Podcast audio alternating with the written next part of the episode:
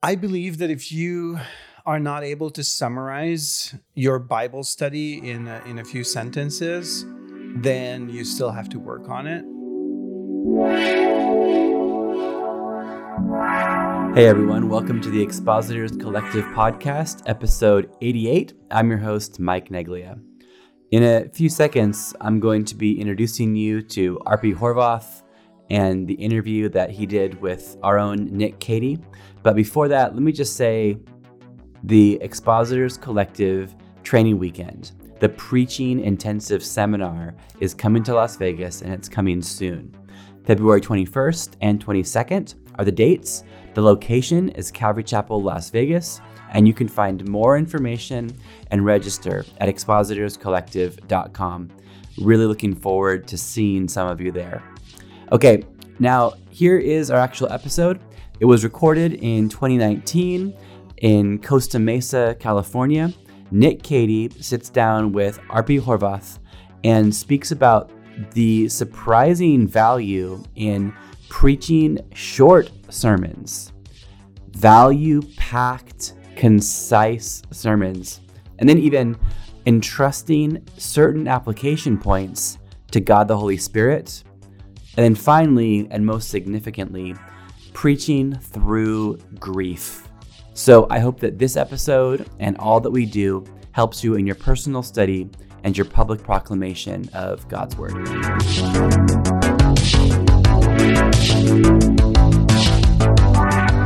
Welcome, everybody. I'm here with the one and only Horváth Kávai Árpád, or Árpi. We can just call you Árpi. Yeah, for you our can. English speaking audience. Um, so, Árpi, maybe you could tell. Now, we know each other for, I've known you uh, for, I'm trying to think now, almost 20 years. I'm 18 years. Um, I've known you. So, I moved to Hungary as a missionary at 18, and that was when I met you. Uh, and so, tell us a little bit about yourself. We're here at the CGN conference, and you are one of the speakers. So, tell us a bit about yourself. Uh, so I when we met, I was uh I was just a um, young church planter down in in in southern Hungary in Pécs. Uh, I just moved there. I think uh, eight months before that, or maybe a year before that, with uh, about a dozen uh, Bible college students to start a church.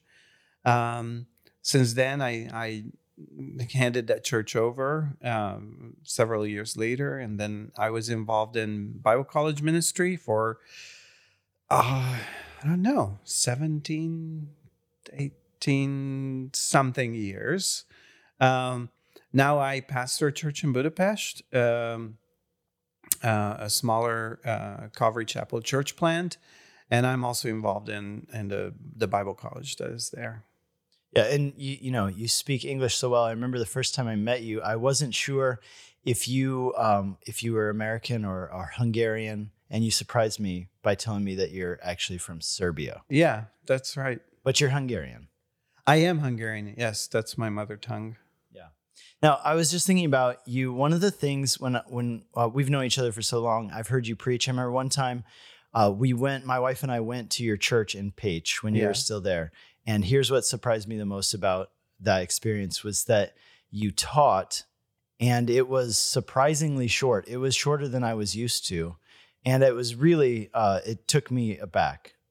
Mhm. And uh, then I heard you preach at a conference, and you were also surprisingly short. And I have to say, I didn't mind because there was a lot of good content. But maybe I'm, I'm assuming you do that on purpose. Yeah, I do that on purpose. I um I it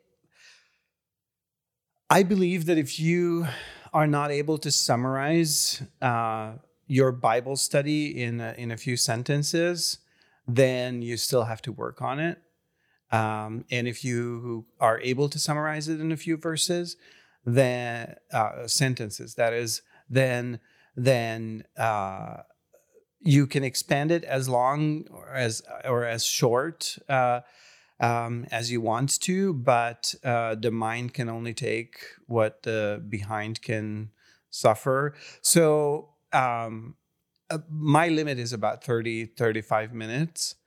And, and I believe that um, that's basically there's a reason why uh, in a classroom it's 45 minutes Yeah. um, and i believe that uh, there's a certain point after which people uh, don't always pay attention and i'm not that engaging as a speaker I don't know. I don't know. I think you. I think you. Of course, being humble here, but I. I think that you are quite an engaging speaker. well thanks for saying that but i, I don't think i don't think i should go longer than uh, usually my goal is 35 to 40 minutes Yeah. also um, uh, for the longest time uh, uh, there i've been uh, or i was uh, uh, teaching with a translator um, so that adds to um, uh, to the the length of the sermon it doesn't double it but adds a third so a 35 40 minute sermon becomes 55 Sure. to a I just 60 know that minutes, yeah. I, I have heard people who almost felt like they were somehow heroic for speaking for a really long amount of time. Um, yeah, I, I can't remember exactly the quote by Spurgeon, but um, yeah, you'll correct me. You'll remember it. It's about you know a fog in a or a haze in a in your head is a fog in the audience or something like that to that extent. Yeah. So yeah, I'm going back to my original point of if if I can summarize it in three sentences, then then then there is no use in in extending it to 45, 50 or 60 minutes because it is just going to be a haze. Um, in everyone's mind. Yeah, I was talking to someone. So our tribe is Calvary Chapel. I know not everybody listening to the podcast um, knows about Calvary Chapel, but I know this: that in Calvary Chapel, you know, we had uh, a lot of recordings from Pastor Chuck Smith in which he teaches through the Bible. I think what a lot of people forget, though, is that those recordings are mostly from Sunday night.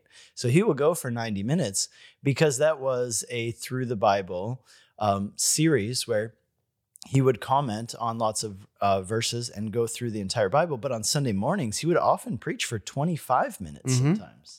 25, 35, yeah. But, um, and they were expository preaching. Exactly. So, you know, when I teach uh, a college class, it's usually nonstop for three hours with, you know, maybe like a five ten minute break. But so I'm, it, it, I'm used to teaching along. I'm used to um, being um, uh, uh, wordy and, and, and expanding um, the, uh, the con uh, giving the context and expanding the the, the entire thing um, f- and uh, adding additional information.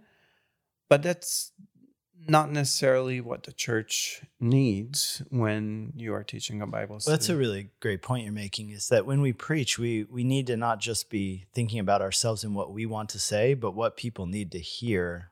Exactly, because um, it is what you what you not say is is is as important as what you say, and that's one of the early things that I learned is that just leave room for the Holy Spirit. How do you make up your mind though? Because you know, I know that anybody who's ever prepared a message has run into this. We never tend to lack content. We actually tend to uh, maybe study more than we need to, or perhaps have more notes than we need to have. So, how do you then determine what needs to be in there for your hearers and what doesn't? I you if if I have just a little bit of feeling about a, a about a passage that um, feels redundant or uh, in some way or shape or form um, me imposing my ideas on uh, on the listeners then i usually just take a step back and just question whether whether it should be something that is in the bible study or not. Because um, i i always try to avoid uh, uh, playing the holy spirit. Um, and and so if if i sense that's that comes from my insecurity and from my background um, i just don't like to be told what to do. I, it's better if god tells me what to do than than other people. And the same way uh, if i catch myself doing the same thing i just stop and pull back and erase that part of the um, erase that part of the study. That's why I'm a horrible mo- motivational speaker. By the way. well, okay, cool. Well, I'll tell you this. Uh, I clearly remember the first time I heard you preach. It was in uh, 2001 August, and I was. It was in the national conference for Hungary and Calvary Chapel, and Mhm. I was new to Hungary. And we were at this conference, and you spoke and you gave a message from the book of Job. And it was a message that was very personal because Mhm. uh, I'm not, I don't remember how long before that, but it hadn't been very long. Uh, two months before that, my wife died. Yeah. Yeah, your wife died in a car accident, and your message was titled "Why." Mhm. And I think the fact of people knowing you and knowing that that had happened, and that you still got up to speak at this conference. In fact, you taught a message which was also very convicting, but it was very. Uh, you could tell that it was very personal to you. Mhm. And um, for me, just so you know, that that was a message where I, a- as somebody living in Hungary and trying to learn how to preach, I remember I had an opportunity to preach, and what I did to prepare, oddly enough, I I went back and I listened to that message once or twice, and I, I didn't really know why, but I knew that this is good preaching, and there's something in here that I want to emulate in whatever passage I teach. So I've been waiting 18 years, Árpi. Maybe you could tell me what was the secret sauce. Well, let's get back to this question in 18 years. Maybe I'll, I'll be able to tell you. Uh, I don't know. I think um, I think it was. Uh, we, we can't overlook the fact that it was very personal. Um, that I was uh, very passionately and emotionally involved in in not just the topic, but the um, but the preaching as well.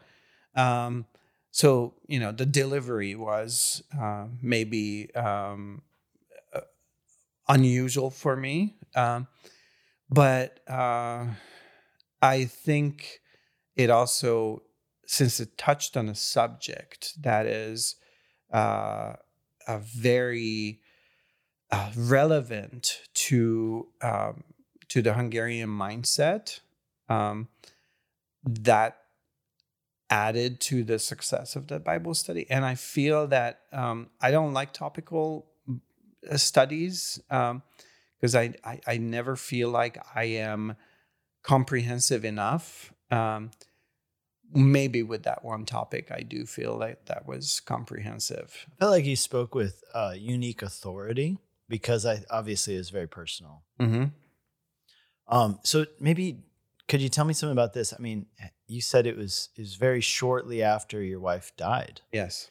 And how were you able to? I mean, was was there something unique about saying, "Okay, I'm still going to take this invitation to speak at this conference," and I'm in fact I'm going to talk about this very thing.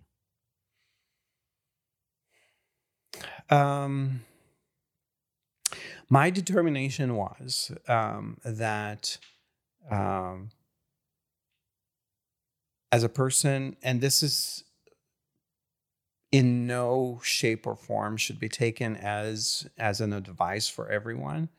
My determination was personally to to not let the grieving process drag on, um, because as a pastor uh, representing God, I felt that uh, I cannot not speak about the context of, of a tragedy in which um, everything is viewed in not just the personal emotions, but the entire plan of God, and knowing that even the parts that are not seen are um, or still in the future add to the picture um, that is maybe very hurtful and raw and and uh, impacting at the moment. So um, I think I think I skipped two Sundays and um, after the after the car accident and and I was back preaching. Um, and and this was just a actually this was a way of gathering my thoughts and summarizing what has been going on and it was very useful. So I think I picked up the challenge because I felt that this is going to help me become systemized on on on this issue. So I basically gave answers to the why question um, that were personally answers to me as well. Yeah, and so you when did how old were you when you planted the church? Oh goodness me. Um, I so it was 2000. So I was 27 when 27. I moved to Pécs. So yes, pretty young. Uh, yeah, I planted, very young. I planted a church when I was 21, and I I'm assuming that we had this in common, which was that as a young person, until almost maybe still for me, most people in my congregation are older than me. And that has always been the case in my ministry, now being a pastor for 15 years. Um, everybody's always, mo- the majority of people have been older than me. And what happens with that is, unlike this issue now where you're talking about an experience you had and you're speaking from experience of, of dealing with a tragedy, wouldn't you say that as a young preacher, a lot of times you end up speaking about things about which you maybe don't yet have personal experience? Let's say raising kids and you don't yet have kids. Yeah, but um, then I don't. You don't speak about it. I don't usually speak with the degree of of personal involvement that that I do with things that I have experienced. I um, I relay the the biblical principles, mm-hmm. uh, but I also believe that every person has to find their own application. Um, and I'm just one person out of almost 10 billion uh, who happens to apply that that principle um, uh, in a way, and in in no way, shape or form should that be something that that is imposed on the church because I'm not the Holy Spirit. Yeah, and I mean we uh, we have this in common, right? That uh, when you preach as a young person, you're oftentimes speaking about things that you don't have personal experience with. But this podcast is also going out to an audience which uh, includes a lot of young people who are aspiring to preach, maybe just cutting their teeth, or maybe they're they're uh, people who've been doing it a little while, but you know, wanting to grow. And it just seems like maybe there's some advice out there for those who are saying, "What do I do when I'm not?" Uh, intimately knowledgeable about something, or even let's say I'm talking about a subject that I'm not even passionate about, what would mm-hmm. you say to somebody in that case? Uh, there are always fantastic stories in the Bible to illustrate what you haven't experienced yet. Um, for that, you need to know the Bible. So uh, it's much di- much more difficult than uh, than knowing your own life. Um, also, uh, the um, the experiences of of of other people around you, uh, saints that you know, or or saints of old about whose lives you've you've read, biographies that you've um, studied. Um, so so those are always uh, good good resources. Um, I would say that um, uh, that I would try to avoid um, manufacturing personal experiences or personally sounding experiences because I've seen that done uh, where where um, where maybe trivial or not so trivial, but personal uh, personal experiences were inflated and almost made made sound like like they are on par with with the principle that is discussed in the Bible. And it just is not something I personally prefer because it is it is so much better if if if Jesus did it and you can illustrate it with Jesus um, uh, instead of look at what Árpi did and and and um, what a wonderful great guy he is. Yeah, that's interesting because what you're saying is therefore you are you are almost forced to, if you don't have your own experiences to draw on, almost forced to point it back on Jesus. I think that's really interesting because I always thought of it as maybe like a detriment to my hearers, the fact that I didn't have experiences to draw on. Um, but maybe it's actually a benefit in some ways. It's so it's funny that you mentioned this because that that's one of the the most common feedback I get from from other preachers is that hey, I think the application part from your Bible study is missing, um, or maybe you should speak about um, you know some practical examples more.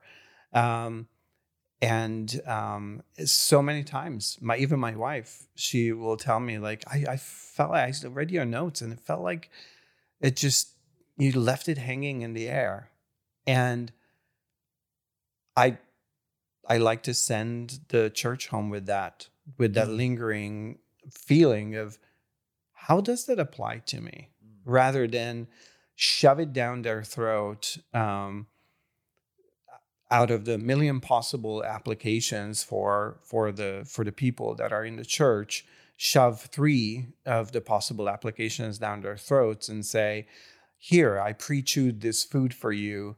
Why don't you digest it? Uh, you don't even have to chew it yourself. Um, i'll just gently shove it down your throat and hey you you can do a b or c and how blessed you are that I pre-chewed it for you. Mm. And I I- I think it it it comes also from from trusting the the church that the Holy Spirit works in all of us. I, find that fascinating. Essentially, what you know, even with the idea of talking less, like speaking for a shorter amount of time, and then not providing all of the work and the application. And like you said earlier, you want people to, by the power of the Spirit within them, um, make application for themselves and let the Spirit guide them in how to apply these things that you presented to them. So, I wanted to ask you this. Now you you're Hungarian, you're preaching in a Hungarian context. What might be interesting for our listeners to know about what makes that unique? What what um, is maybe different about that? Well, um, okay. Well, whew, so many things. Um, how much time do we have left? Not a lot, so gonna have to pick okay your favorites. so uh, every well one of the things every basically every hungarian revolution was defeated we are a country that are a, a, a people that that are not victorious um, and we don't have that sense of of uh, victorious past victorious present victorious anything so so we are always uh, um, okay so um, i believe it was Robert Capa the um, the the war photographer hungarian who said you know being a hungarian is a state of neurosis a collective neurosis. And uh, and i believe so because we just sink into this this um, apathy um, you know um, some of the saddest songs uh, that we have um, we use to um, we use them to at weddings. The some of the most joyful times of of of two people's lives and uh, we even have a saying that Hungarians uh, are joyous by singing sad songs and um, and I, although that's part of our culture, I I think that we often miss the the joy of um, the Lord by by giving into the um, the paradigms that our culture has created, which is yeah don't don't be don't be too joyous because oh there's going to come something that is going to ruin it any day. Uh, so you're just going to be disappointed. So it's better to just be sad and not be disappointed. And um, and so um, Hungarians mostly do not think too much of themselves. Rather, they think too little of themselves. And so rather than you know um, thinking that you know they are the, of course they are selfish, but but they're um, uh, they have to be lifted up rather than rather than warned about um, being so, too self-centered. So that's really interesting what you're saying because essentially because you understand your context, now you're able to apply the gospel to the unique, um, let's say, not only, you know, we often talk about applying it to idols, but you're also talking about applying it to areas of weakness and uh, areas in the culture where you see gaps that the gospel can easily come in and speak to and fill. And, um, and so where you're not giving like direct application of what you need to do in this particular situation, you are bringing the gospel in and applying the gospel, which you know that's a big part of what we do at the Expositors Collective is Christ-centered preaching and always landing the plane on Jesus and applying the gospel to those areas of people's lives. But I'd like you to just say a few more words on this, like because okay, most of our listeners probably aren't speaking to Hungarians, Mm-hmm. but they are speaking in their own unique cultural context. And in their context, there's probably some crossover here. There's some application of this principle you're talking about, which means understanding the people you're speaking to, understanding what are the things that they uniquely struggle with that the gospel can speak to. Mhm. Any thoughts on that? um, it there are cultural paradigms that that um, either the society have given us or or the church has developed um, herself and they're passed down from generation to generation and and um, and it's it's a human need to to understand uh, it's a human need to understand those and to use those because there's so much information that we cannot ourselves comprehend and um, and make sense of every little impulse that comes our way. Um, so this is a shortcut that that that society has developed, that our brains have developed, um, and by examining some of these things, and they usually pop up when you feel like there's a conflict somehow in your life. Some some something hurts, something is amiss, something there is something that that um, is not all right. Um, then I start examining why and what are the what is the pattern of thought that I have applied. Uh, or I can discover that is that has led me to conclusion A, B, or C. And is that right? Is that is that is that something that is biblical or not? Um, and um, it it takes a little bit of dissection, uh, and it takes a lot of talking to people who are outside of your peer group. Maybe um, I purposefully do that regularly. Um, uh, I I make it a point to to regularly meet with people who are who are of different um, sexual orientation, political orientation, uh, different denomination, uh, different ethnicity, um, just so that I I am able to to see where the where those points of of contention are in our thinking. So you can speak into bring the gospel when you in a future situation. What's your thinking there? No, my my purpose is I'm selfish, and I want to understand uh, why I'm thinking the way I'm thinking about a gay friend, or why I'm thinking the way I'm thinking about the right wing 25 year old who is uh, who is a political activist. Okay. um, which helps me understand then my way of thinking and seeing where the gospel can can change that my thinking or somebody else's Okay. Last question. What is what would you say? How long you been pastoring now? what year is this um 19 years 19 years. What what is the thing that you would want other preachers to know that you've learned over these past 19 years? Um there's a great book by D.A. Carson called Exegetical Fallacies.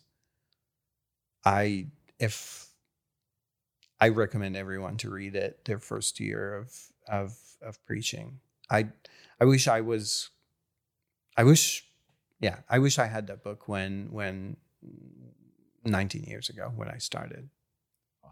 Yeah, that'll be a good resource for people. If people want to know more about you or connect with you online, are there ways that they can do that? Yeah, I I'm occasionally on Twitter, sometimes on Instagram. What's your Twitter? Uh, both are HKRP, HKARPI. Okay, awesome. God bless you, Árpi, and your ministry. Thank you for being on the Expositors Collective podcast. Thank you for having me. God bless you guys. Hey, my name is Derek Neider. I'm the pastor of Calvary Chapel, Las Vegas. You know, we are so privileged to be able to host Expositors Collective on February 21st and 22nd of 2020. You know, if you want to learn how to teach the Word of God, you don't want to miss this opportunity to sit under some great teaching and learn in an interactive environment. If you're 18 to 34, let me tell you something, you don't want to miss it. I wish that this existed when I was learning to teach the Word of God. Make sure you sign up today and join us for this life changing opportunity. 啊！